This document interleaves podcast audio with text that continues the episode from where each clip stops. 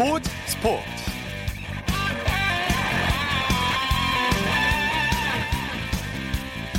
여러분 안녕하십니까? 아나운서 이창진입니다. 올 시즌 여자 배구의 인기 정말 뜨거웠죠. 한국 여자 배구의 인기가 국내를 넘어서 태국에서도 큰 인기를 끌고 있다고 합니다. 하, 한국팀은 오늘 태국 방콕의 후아막 체육관에서 태국팀과 2019 한태국 여자 배구 올스타 슈퍼매치 2차전을 펼쳤는데요. 한국이 3대 0으로 완승을 거뒀습니다. 이 승리로 한국은 1차전의 패배를 수력했는데요. 태국에서 한국 여자 배구의 높은 인기를 반영하듯 올스타전을 한 경기에서 두 경기로 늘렸고요. 표도 일찌감치 매진되는 것은 물론이고 관중들의 응원 열기도 뜨거웠다고 합니다. 방탄소년단보다 한국 여자 배구를 더 좋아한다는 팬들이 있을 정도로 한국 여자 배구의 인기가 뜨거웠는데요. 한국 여자 배구가 이 여선을 몰아서 스포츠 한류를 이끌어갔으면 좋겠습니다. 일요일 스포츠 플러스 먼저 프로야구 소식으로 시작합니다. 스포티비 뉴스의 김태우 기자와 함께합니다. 안녕하세요. 네, 안녕하세요. 한화가 오늘 대기록을 넘어서 새 역사를 썼다고 해도 될 것 같아요. 네, 말씀하신 그대로입니다. 네, 많은 분들이 3회에 뭐 놀라움을 감추지 못하셨을 예. 것 같은데요. 한화가 3회에만 16점을 내면서 16대 1, 6회 강호콜드 승리를 거뒀습니다. 예. 특히 3회는 뭐 프로야구 역사에 길이 남을 것 같아요. 네, 맞습니다. 좀 뭔가 좀 홀린 듯한 3회였는데요. 하나가 3회에만 홈런 2개를 포함해서 14만타를 치고 16점을 뽑아냈습니다. 예. 3회 한 회에만 16점입니다. 예. 동전 한 이닝 최다 득점이 13점이었는데 이를 넘어섰고요. 어, 한 이닝 최다 안타도 11개였는데 이 또한 넘어섰습니다. 예. 한 이닝 선발 전원 득점은 역대 15번째 있었던 굉장히 진기록입니다. 네. 타선이 세 바퀴나 도는 진기한 장면도 나왔죠. 네, 한화의 3회 공격이 어, 7번 지성준 선수 타석부터 시작을 했는데요. 타순을 두 바퀴 오로치 다 돌고 8번 장진혁 선수의 타석에서 끝났습니다. 어, 그러니까 지성준, 장진혁 선수는 3회에만 3번이나 타석을 소화하는 잊지 못할 장면을 만들었습니다. 네. 롯데는 엎친 데 덮친 격으로 수비 실책까지 나왔죠. 네, 롯데가 3회 16점을 허용했는데 정작 자책점은 8점에 불과했습니다. 중간에 실책이 끼면서 결국 최하위의 참사를 맞이, 맞이했는데요. 예. 8대 1에서 오선진 선수 타석 때 어, 강노한 선수의 송구 실책이 나왔고요. 결국 이 아웃 카운트 하나를 잡지 못한 게 빌미가 되면서 이후 실점이 더 불어나게 됐습니다. 네. 타선이 대폭발했지만 선발 장민재 선수의 활약도 빼놓을 수 없을 것 같아요. 네, 맞습니다. 이날 6이닝 동안 5피안타, 8, 8삼진 1실점으로 호투하면서 마운드를 든든하게 책임져줬습니다. 어, 경기가 6회 이제 비록 콜드게임이 선언되면서 장민재 선수는 공식적으로 완투승을 기록을 하게 됐습니다. 네. 6이닝이긴 하지만 완투승은 개인 처음이라고 합니다. 네. 사상 최유의 기록을 낸 한화의 저력. 자, 어디서 나왔다고 봐야 될까요? 네, 놀라운 집중력이었습니다. 특히 이제 정윤원 선수, 호잉 선수가 나란히 석점 홈런을 쳤는데요. 예. 주자가 있는 상황에서 장타가 연이어 터진 것이 결정적이었습니다. 어, 그리고 하나는 호잉 선수의 홈런이 터진 이후인 14대 1에서도 흐름을 계속 끊지 않고 연속 안타가 나오면서 어, 대폭발을 완성했습니다. 네. 승리도 이런 승리는 정말 기분 좋았겠죠. 한화 김영, 한영덕 감독. 기분이 어땠을까요? 네, 한용덕 감독은 경기 후에 3회 집중력을 발휘해서 다득점의 성공, 승기를 잡을 수가 있었다. 우리 선수들이 집중력과 응집력이 좀 좋아졌다. 어, 그리고 장민재 선수가 충분히 제 역할을 잘해줬고 훌륭한 투구를 했다. 이렇게 이야기했습니다. 네. 이번엔 잠실구장으로 가보죠. NC는 두산과의 3연전을 싹쓸이했네요. 네, NC가 오늘도 선두 두산에 5대 3으로 이기면서 주말 3연전을 모두 잡아냈습니다.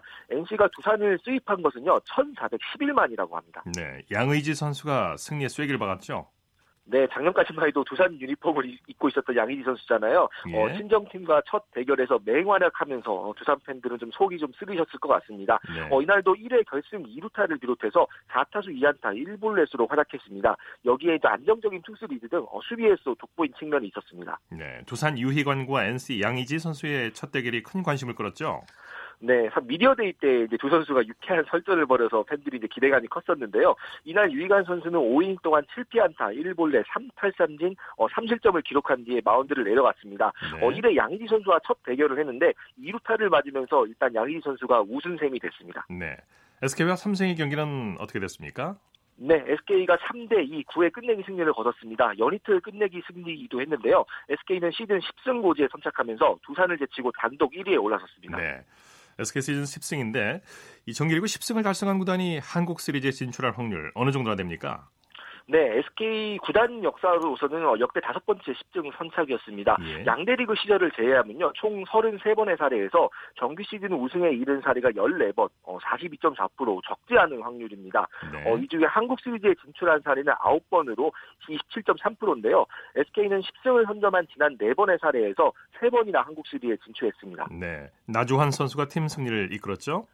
네, SK가 0대 2로 뒤지고 있다가 6회 고종욱 선수, 7회 최정 선수의 홈런으로 동점을 만들었습니다. 2대 2로 맞선 9회에는 이재현 선수가 안타, 어, 최정 선수가 볼넷으로 출루해서 1사 1루를 만들었고요. 나주환 선수가 우중간을 완전히 가른 2루타를 치면서 이날 경기를 끝냈습니다. 네. 자, KT는 LG를 꺾고 2연승을 거뒀네요. 네, 최하위 KT가 LG를 4대 3으로 누르고 2연승을 기록했습니다. 시즌 두 번째 위닝 시리즈로 반등 발판을 마련했습니다. 예. 타선에서는 어떤 선수들이 활약했습니까? 네, 0대 3으로 뒤지고 있었는데요. 3회 강백호 선수가 추격에 2타점 적시타를 기록을 했고요. 박경주 선수는 5회에 배재준 선수를 상대로 역전 트럼프를 터뜨렸습니다. 그 외에도 유한진 선수가 멀티히트를 기록했습니다. 네, LG가 승부수를 띄웠는데 아쉽게도 실패했죠. 네, 3대 4로 뒤진 6회에 최윤성 선수의 안타, 김미성 선수 볼넷, 그다음 박용택 선수의 고의 사구로 1사 말로 역전 기회를 잡았습니다. 여기서 LG 벤치가 유강남 선수를 대타로 투입하는 승부수를 던졌는데요. 다만 결과가 좀 좋지 않았습니다. 유강남 선수가 3루수 방면 병살타를 치면서 어, 추격 흐름이 끊겼습니다. 네. 키움과 기아의 경기는 비로 어, 열리지 않았죠?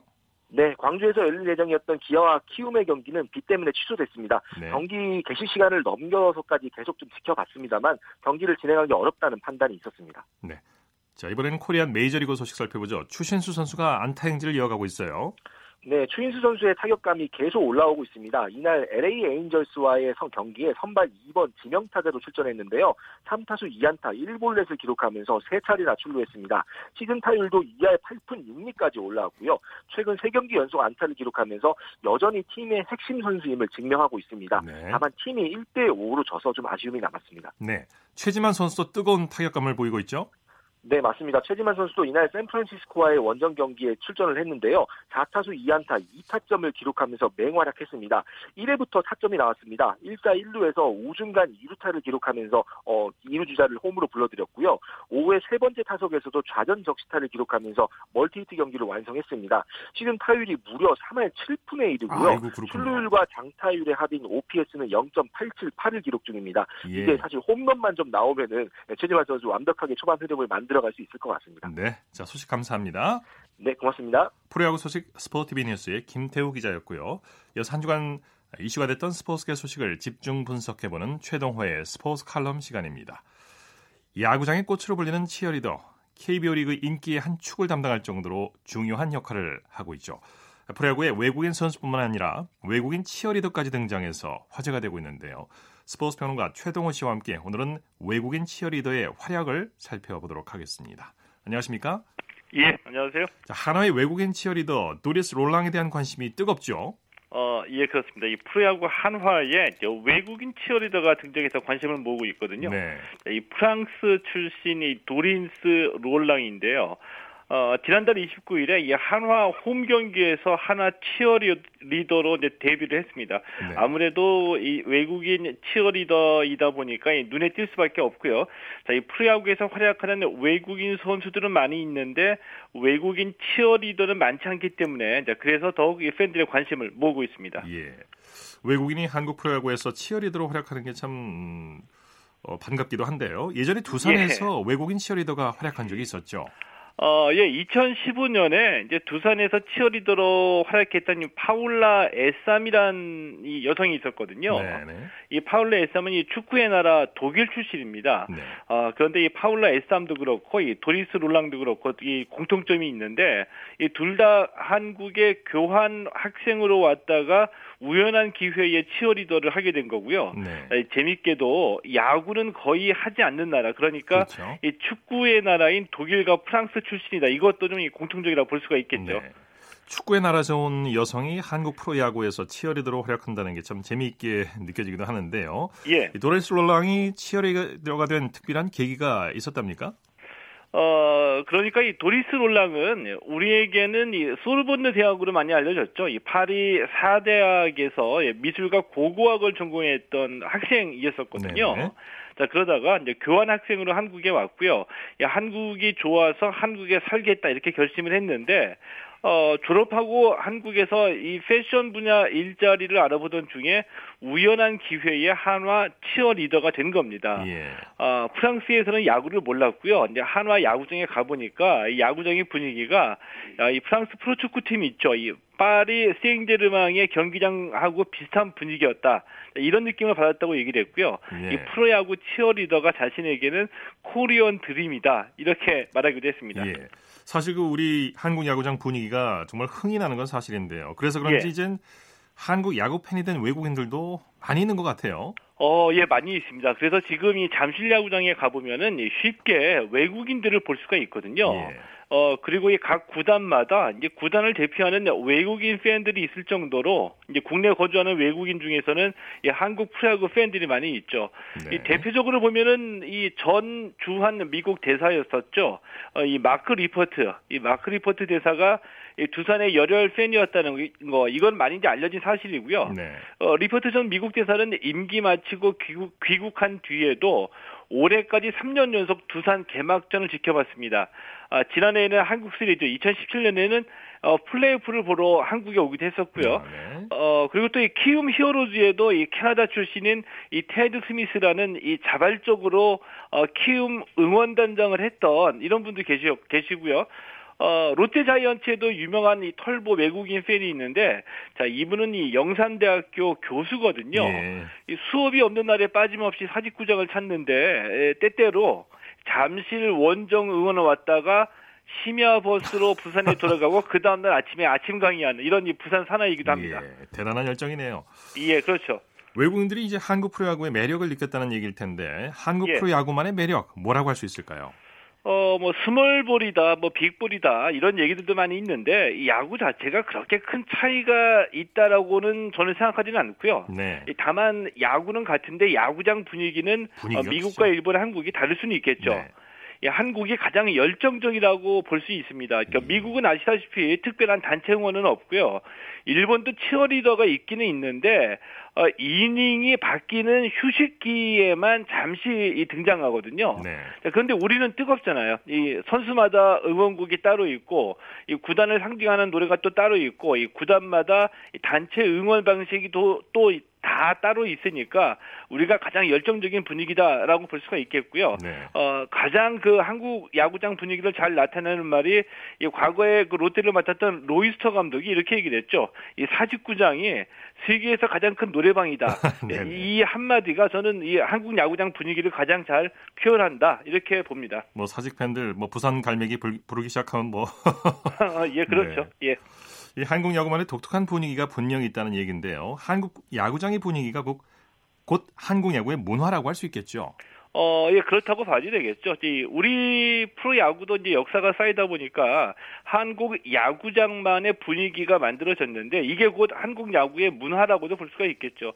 이 야구장에서 단체 응원에 휩쓸리지 않고 나는 좀 야구 경기에만 좀 집중하고 싶다. 뭐 이런 분들도 계실 수는 있는데 이 한국 야구장의 문화 또 이 분위기 한마디로 하면 확실히 흥이라고 얘기할 수가 그렇죠. 있겠고요. 네, 한마디로 예, 흥이죠. 네. 예, 그렇죠. 이 다만 좀 한 가지 가지 주의할 점은 이번에 새로 등장한 이 외국인 치어리더도 그렇고요. 이 미디어에서 흥과 이 재미에만 초점을 맞추다 보면은 이 대표적으로 볼 때 이 치어리더들을 성상품화하는 경우도 가끔씩은 나오고 있거든요. 네네. 네. 또 실제로 또 이 유명 치어리더와 관련된 이 사건이 불거지기도 했었고요.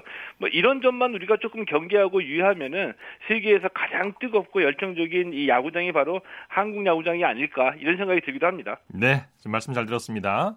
예, 고맙습니다. 최동호의 스포츠 컬럼 스포츠 평론가 최동호 씨였습니다.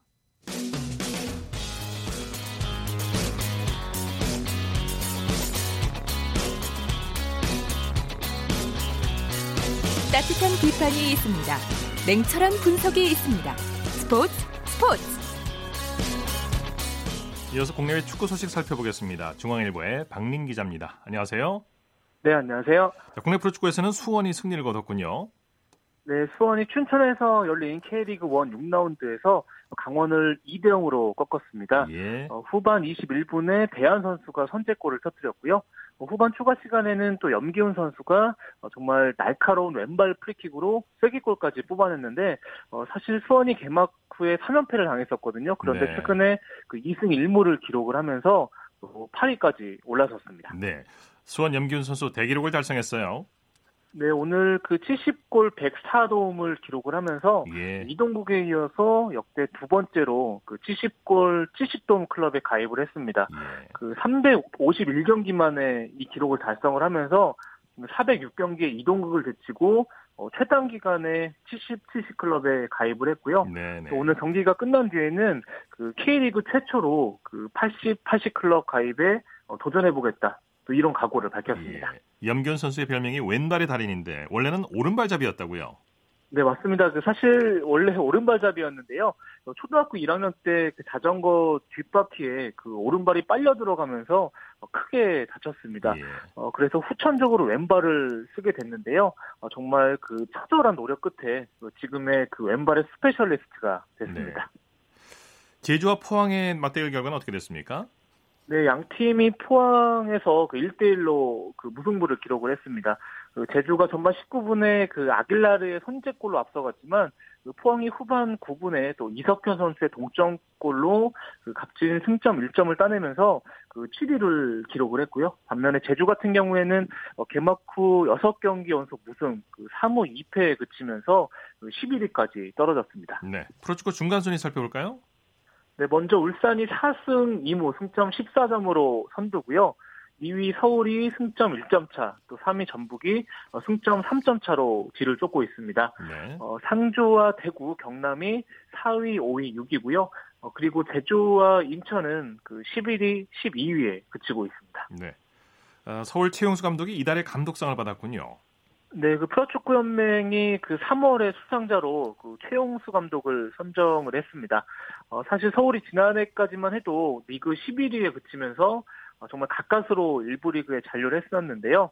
뭐 시즌에는 정말 최용수 감독의 리더십이 다시 그 발휘되고 있습니다. 네. 그 3월에만 4경기에서 3승 1무를 거뒀고요. 뭐 4월 들어서 그 울산에 일격을 당하긴 했지만 또 어제 경남을 꺾이면서 그 2위로 그 올라서면서 또 최용수 감독의 또 리더십이 그 조명을 받고 있습니다. 네. 프로축구 2부 리그 경기도 살펴보죠. 네, 광주가 홈에서 열린 그 K리그 2 경기에서 그 안양과 2대 2로 비기면서 개막 후 3승 2무로 그 선두를 달렸고요. 예. 어, 특히 광주 공격수 펠리페 선수 같은 경우에는 개막 후 5경기 연속골을 뽑아냈습니다. 어, 그리고 부산은 대전을 2대 1로 제압을 했고요. 전남과 부천은 1대1로 비겼습니다. 네. 해외 축구 소식 살펴보죠. 잉글랜드 뉴캐슬의 기성용 선수가 경기에 나섰죠? 네, 오늘 크리스탈 팰리스와의 프리미어리그 홈 경기에 선발 출전했습니다. 네, 공수 연결고리 역할을 하면서 후반 21분까지 어, 정말 열심히 뛰었는데요. 하지만 팀은 또 5분 뒤에 그 결승골을 허용하면서 그 아쉽게 0대 1로 졌습니다. 네. 에, 독일에서 뛰고 있는 이재성 선수는 골 소식을 전해왔네요. 네, 그 독일 2부 리그 후슈타이트 킬의 그 이재성 선수가 그 장트 파울리와의 경기에서 1대1로 맞선 후반 8분에 그 왼발 슛으로 결승골을 터뜨렸습니다. 어, 4개월 만에 리그 4, 5골을 뽑아내면서 또 팀 승리를 이끌었습니다. 예. 유럽 현지에서 손흥민 선수의 아버지가 주목을 받고 있다고요? 네, 그 손흥민 성공 뒤에는 그 아버지의 헌신이 있었다. 네. 이런 보도가 나왔는데요. 어, 독일 함부르크의 얀센 회장이 그 더성과의 인터뷰를 통해서 그 2009년부터 13년까지 그 함부르크에서 함께 뛰었던 그 손흥민과 관련된 비화를 전했습니다. 예. 그 함부르크 훈련을 그 정기적으로 지켜보면서 그 펜스 뒤에서 공을 던져주는 남자가 굉장히 궁금했는데 알고 보니 손흥민의 아버지였고, 아, 그랬군요. 뭐, 네, 정말 이런 그 각별한 가족 관계 덕분에 그 손흥민이 더 강해진 것 같다. 또 이런 이야기도 했습니다. 예. 손흥민 선수의 아버지도 축구 선수 출신이라고 하죠? 네, 뭐 정확히 알고 계신데요. 일단 프로축구 현대와 1화에서 뛰었고요. 예. 아쉽게 그 28살에 그 아킬레스건 부상으로 은퇴를 했습니다. 예. 그 춘천에서 그 아들과 함께 매일 양발 슈팅 1000개씩을 했다고 하고요. 예. 뭐 손흥민 선수도 뭐 인터뷰를 통해서 그 아버지가 옆에서 똑같이 훈련하니까 나도 멈출 수 없었다. 또 이런 말을 한 적도 있습니다. 예. 자, 잉글랜드 맨체스터 시티가 승승장구하고 있다고 하죠. 네, 오늘 그 잉글랜드 FA컵 4강에서 브라이턴을 1대 0으로 꺾었습니다. 네. 그 과르디올라 감독이 이끄는 맨시티가 그 잉글랜드 클럽 최초로 그 quadruple 어, 그 사관왕에 도전을 하고 있는데요. 예. 뭐 일단은 지난 2월에 리그컵 우승을 차지했고요. 뭐 프리미어리그에서는 어, 선두 리버풀을 승점 2점 차로 쫓고 있고 또 유럽 챔피언스 리그에서는 8강에 올라 있는 상황입니다. 아무래도 과르디올라 감독의 힘이 크겠죠. 네, 뭐 맞습니다. 일단은 뭐 과르디올라 감독 같은 경우에는 그 뭐 바르셀로나와 함께 스페인 또 바이에른 뮌헨과 함께 독일을 접수를 했고요. 뭐 잉글랜드에서는 뭐 볼 점유의 극대화 그리고 강력한 압박 그리고 골키퍼부터 그 시작되는 공격 같은 또 이런 축구를 구사하면서 또 영국 무대에서도 굉장히 그런 자신의 또 지도력을 보여주고 있습니다. 네. 메시 선수가 또 다른 새 기록을 썼다고요? 네, 우선 그 바르셀로나 메시 선수가 그 아틀레티코 마드리드와의 그 프리메라리가 경기에서 후반 41분에 쐐기골을 터뜨리면서 2대 0 승리를 이끌었고요. 어, 개인 통산 라리가 335승째를 기록을 하면서 또 레알 마드리드에서 뛰었던 그 골키퍼 카시야스의 334승을 제치고 또 라리가 개인 통산 어, 최다승 기록을 아, 네. 새롭게 썼습니다. 네. 독일 프로축구에서는 바이른 민헨이 선두로 올라섰죠? 네, 오늘 홈에서 도르트문트를 5대 0으로 대파를 했습니다. 또 레반도프스키가 두 골을 몰아쳤고요. 어, 미넨이 도르트문트를 승점 1점 차로 따돌리고 어, 다시 선두로 올라서면서 또 리그 7연패를 향해서 진군을 했습니다. 네. 그 밖에 국내외 축구 소식 전해 주시죠. 네, 그 정해성 호찌민 시티 감독이 그 베트남 프로축구 1부 리그 3월에 감독상을 수상을 했습니다. 그 정 감독이 지난해 12월에 그 호찌민 시티를 맡았는데요. 어, 3월에만 3연승을 거두면서 또 리그 선두를 이끌었고요. 그 박항서 베트남 대표팀 감독의 뒤를 이어서 또 정해성 감독이 어, 축구 한류를 써내려가고 있습니다. 네, 소식 감사합니다. 네, 감사합니다. 국내외 축구 소식 중앙일보의 박민 기자와 살펴봤고요. 이어서 프로농구 소식 살펴보겠습니다. 에, 조현일 해설위원과 함께합니다. 안녕하십니까? 네, 안녕하십니까? 4강 플레이오프 3차전이 열렸는데 경기장 분위기 어땠습니까? 아, 오늘 전주 실내체육관의 분위기는 상당히 뜨거웠습니다. 홈에서 희망을 이어가려는 KCC와 또 시리즈를 끝내려는 현대모비스의 맞대결이 있었는데요.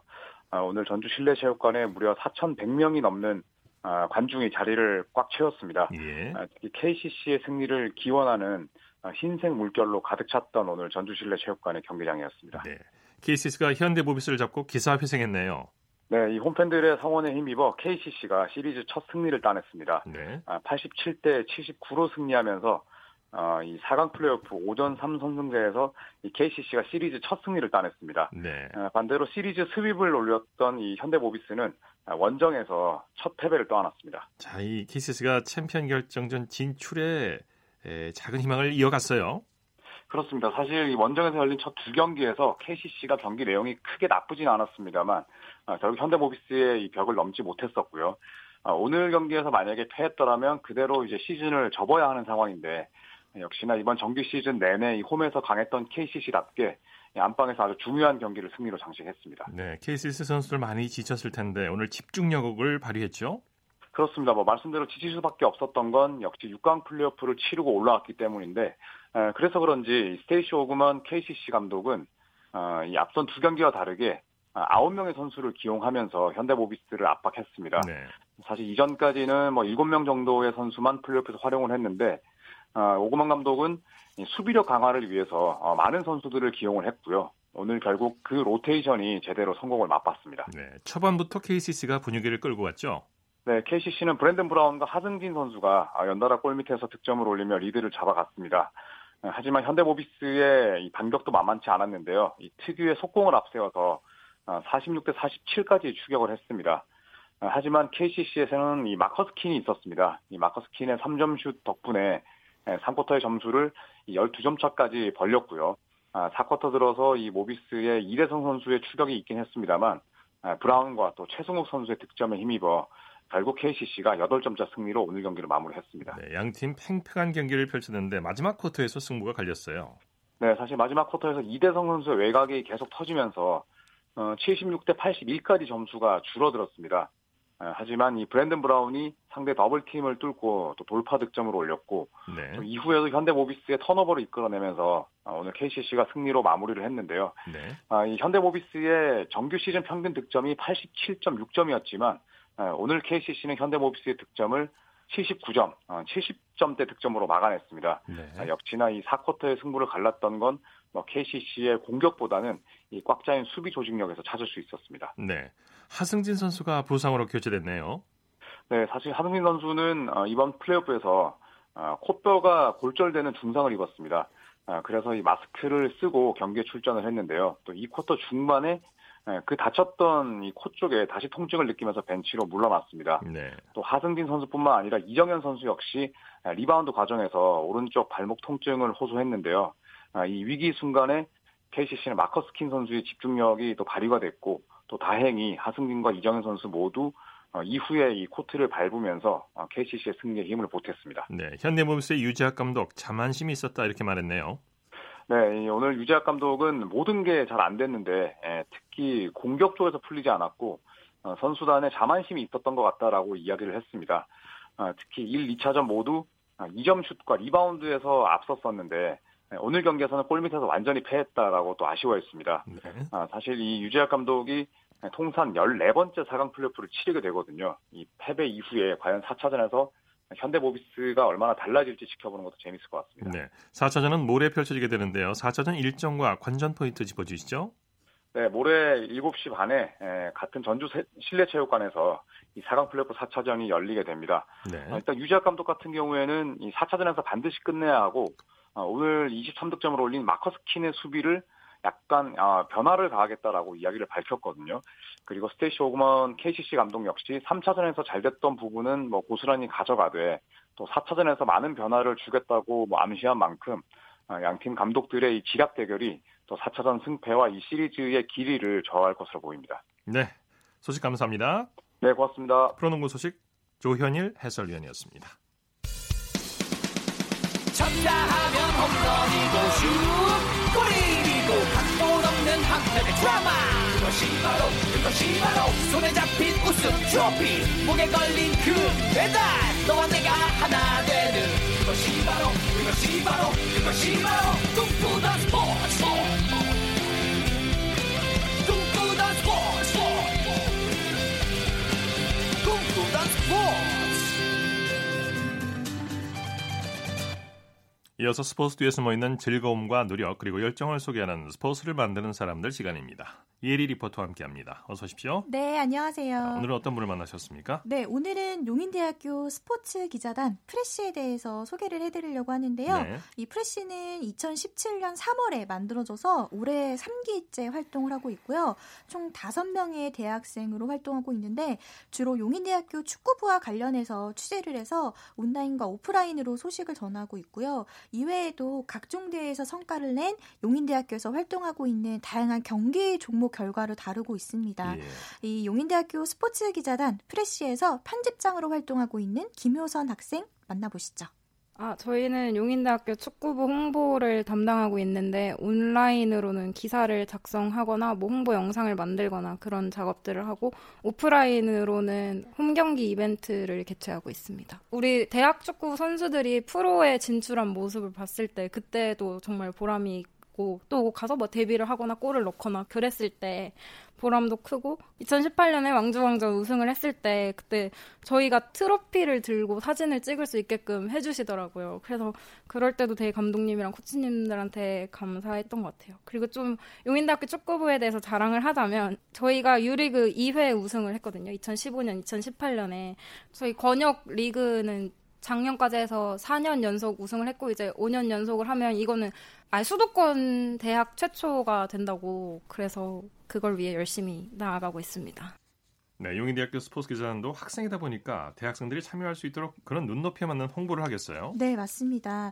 어, 관중들을 모으려고 다양한 참여 이벤트도 하고 있고요. 또 구석구석 이제 홈 경기가 있을 때면 포스터를 붙이기도 하고 또 선수들의 숨어 있는 그런 끼를 발산하고 매력을 느낄 수 있도록 다양한 영상을 또 제작하고 있습니다. 뭐 또 선수들 인기 투표를 한다거나 해서 축구부에 관심을 가질 수 있도록 이런 활동을 하고 있는데요. 이번에는 프레시에서 홍보 담당이면서 취재 취재 기자로 활동하고 있는 최진아 학생 만나봤는데요. 이 최진아 학생은 기사를 쓰기 전에 선수들이 훈련하는 사진이나 경기 중에 뛰고 있는 그런 사진을 찍기도 한다고 하는데 네. 최진아 학생 만나보겠습니다.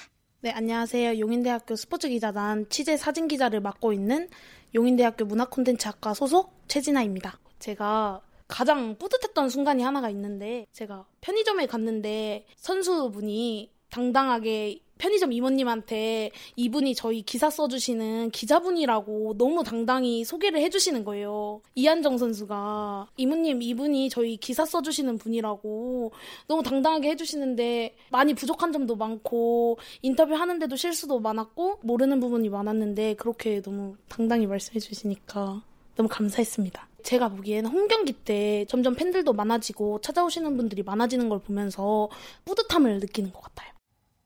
네. 이 참 대학 축구부가 인기가 많아지면 자연스럽게 프로축구에 관심을 가지게 될 텐데 기자단의 활동으로 대학 축구에 대한 매력을 매력에 많은 분들이 느끼셨으면 좋겠네요. 네, 그리고 특히나 이 용인대학교 축구부들도 이 프레시의 활동으로 굉장히 고마워하고 있었는데요. 네네. 이 축구부를 이끌고 있는 이장관 감독은 오히려 프레시의 든든한 버팀목이 돼주고 있습니다. 예, 예. 어, 그리고 기자단들이 축구 전술에 대해서 잘 모르면 이장관 감독이 친절하게 전술에 대해서 설명도 해주고 축구 강의도 해주고 있다고 하는데요. 이 학생들이 축구 전문 기자가 아니다 보니까 기사에 대한 피드백도 해주면서 아낌없는 조언과 칭찬을 해주고 있었습니다. 이번에는 용인대학교 축구부의 부주장인 이한정 선수 만나봤는데요. 직접 들어보시죠. 기자단분들 뛰어다니시면서 활동하시면서 뭐 저희가 뭐 못하는 부분들을 계속 옆에서 채워주시고 하는데 정말 고맙게 생각하고 저희도 경기를 뛰거나 이런 모습들을 볼 수 없는데 기자단분들이 있어서 사진도 찍어주시고 그러면서 저희도 훈련하는 모습들을 볼 수 있었던 것 같아서 되게 그것도 엄청 고맙게 생각하고 그리고 특히 대회나 이런 데 갔을 때 거리가 멀어서 오기 힘들 거라는 생각을 하는데 뭐 태백이든 통영이든 그 먼 거리를 오랫동안 와서 저희 기사도 써주고 사진도 찍어주고 뭐 그런 거 하면서 정말 고맙게 생각하고 있고 이번 한 해도 좀 저희 축구부와 잘 지내면서 계속 팀의 보탬이 되는 그런 기단이 계속 됐으면 좋겠습니다. 네, 앞으로도 바람이 있으실 것 같은데요. 네, 이 용인대학교 스포츠 기자단은 기자단으로 활동하면서 스포츠에 대한 꿈을 한층 더 키우게 됐고 그러면서 서서히 자신의 꿈을 실현해 나가고 있었는데요. 앞으로는 학생들뿐만 아니라 많은 사람들이 용인대학교 축구부 또 용인대학교 스포츠에 관심을 가질 수 있도록 다양한 이야기를 발굴한다고 했습니다. 계속해서 최진아, 김효선 학생에게 들어보시죠. 제가 용인대 스포츠 기자단을 시작하게 되면서 스포츠에 많이 빠져들게 되고 축구에 대한 재미를 훨씬 더 많이 알게 되어서 최대한 열심히 뒤에서 도울 것이고 언제든지 편하게 저희한테 아무거나 부탁할 수 있도록 최대한 편하게 다가가도록 하겠습니다. 저희 기자단이 지금 되게 잘 해주고 있는데 앞으로도 이게 활동하는 게 또 재밌어야 되니까 선수들이랑도 친하게 지내고 감독님, 코치님들이랑도 좋은 관계를 이어가면서 그렇게 기자단 활동을 열심히 하겠습니다. 네. 네. 이 대학에서 뛰고 있는 선수들이 프로에 진출해서 좋은 성적을 내고 있는 만큼 대한 축구에서도 이 프로에 진출하기 위해서 열심히 뛰고 있는데요. 이 대학 축구의 관심이 자연스럽게 또 프로 축구에도 이어지고 있습니다. 아마 이런 영향이 또 용인대학교 스포츠 기자단의 역할이 또 없지 않아 있지 않나 또 이런 생각도 들었는데요. 네. 앞으로도 선수들의 열정을 기사에 잘 녹여내서 많은 사람들이 관심을 가질 수 있도록 활발하게 활동해 주셨으면 좋겠습니다. 네. 이리 리포터 수고했습니다. 네, 고맙습니다. 이어서 우리나라 스포츠 각 종목의 발전 과정을 살펴보는 스포츠 기록실 시간입니다. 한국 스포츠의 대표적인 효자 종목 가운데 하나인 역도에 대해서 알아보고 있는데요. 스포츠 명가 신명철 씨와 함께합니다. 안녕하세요. 네, 안녕하십니까. 1974년으로 가보죠. 테헤란 아시아 경기 대회가 열렸는데 기대를 네. 모았던 원신이 선수가 제 몫을 했다고 하죠? 네, 67.55kg급 원신이는 인상 130kg과 용상 165kg, 합계 295kg으로 3관왕에 오르면서 우리나라의 메달 레이스에 큰 힘이 됐는데요. 우리나라는 이 대회에서 아시안 게임에 데뷔한 북한과 대회 내내 치열한 메달 레이스를 펼쳤습니다. 네. 그런데 역도가 세부 종목별로 메달을 시상하는 방식을 채택한 데 힘입어서 그러니까 원진희 선수의 힘이 컸던 거죠. 네네. 네. 북한을 금메달 숫자 16대 15로 따돌리고 종합순위 4위에 올랐습니다. 이때만 해도 우리나라 북한은 스포츠 국제종합경기대회에서 이런 메달 숫자를 놓고 굉장히 치열하게 경쟁을 하던 그런, 그런 시절이었습니다. 네. 이 대회에서는 현역 국회의원이 역도 종목에서 은메달을 따는 특별한 일도 있었다면서요? 네, 아마 이거 중장년 스포츠 팬 여러분 가운데서는 기억하시는 분들이 꽤 있으실 것 같은데요. 네. 이 대회에서 원신이 외에 110kg급 윤석원이 용산과 합계해서 은메달을 땄고 황호동은 110kg 이상급에서 110kg급 인상에서 은메달을 차지했는데요. 당시 황호동은 현역 국회의원 신분이었습니다. 그러니까 네. 국회의원이 직접 이런 국제종합 경기에 나가서 메달을 따는 그런 아주 특별한 일이 있었고요. 강세 종목인 역도에서 세부 종목별로 메달 숫자를 늘리니까 그러니까 개최국이니까 이런 일을 한 거거든요. 네네. 이란은 역도에서만 금메달 10개와 은메달 11개, 동메달 3개를 쓸어 모아서 금메달 36개와 은메달 28개, 동메달 17개로 처음 아시아 경기대회에 나온 중국을 따돌리고 일본에 이어 종합순위 2위에 올랐습니다. 역도 네. 힘이 아주 컸습니다. 네. 1970년 몬트리올 올림픽에서는 역도가 어, 종목 한국 선수단 종목에서 빠지는 일이 있었다면서요. 네, 좀 설명을 드려야겠는데요. 이 대회를 대한체육회는 과거 올림픽에서 입상한 전적이 있거나 입상 전망이 종목 전망이 확실한 그래서 국위 선양이 기대되는 종목 그리고 지역 예선을 통과한 종목을 비롯해서 이른바 이런 아주 적게 소수 정예로 강훈련을 실시를 했는데요.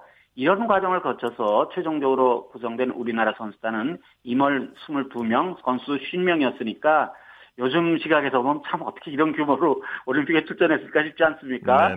미넨대를 약간 웃도는 규모였는데요. 출전 종목은 레슬링과 유도, 남녀 배구, 복싱, 사격이었습니다. 네. 전통의 효자 종목인 역도가 어, 올림픽 선수단에서 제외되는 그런 처지가 된 것이고요. 이 대회 역도 종목에서는 소련은 9체급 가운데 7체급 금메달 흡수는 강세를 보였, 아주 강한 어, 모양새를 보였고요. 아시아 나라 가운데는 일본과 이란이 동메달 2개와 아, 동메달 1개를 각각 챙겼습니다. 예. 1978년 방콕 아시아 경기 대회에서는 역도에서 북한이 한국에 앞서는 성적을 올렸다고요? 네.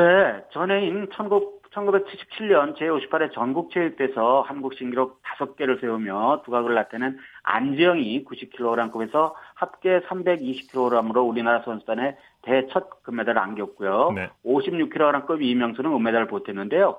이 이란이 출전하지 않은 이 대회 역도 종목에서는 북한이 금메달 3개, 은메달 2개, 동메달 3개로 은메달, 금메달 3개, 은메달 1개, 동메달 2개, 일본과 맞서는 선전을 펼쳤습니다. 이어서 2년 뒤인 1980년 모스크바 올림픽을 건너뛰는 바람에 역도는 앞서 말씀드렸던 몬트리올 올림픽에 이어서 두 대 연속 올림픽 무대에 서지 못하는 그런 상황이 벌어지기도 했었습니다. 네, 오늘 말씀 여기까지 듣겠습니다. 네, 고맙습니다. 스포츠 기록실 스포츠 평론가 신명철 씨와 함께했습니다. 스포츠 스포츠 오늘 준비한 소식은 여기까지고요. 내일은 9시 30분부터 들으실 수 있습니다. 함께해 주신 여러분 고맙습니다. 지금까지 아나운서 이창진이었습니다. 스포츠 스포츠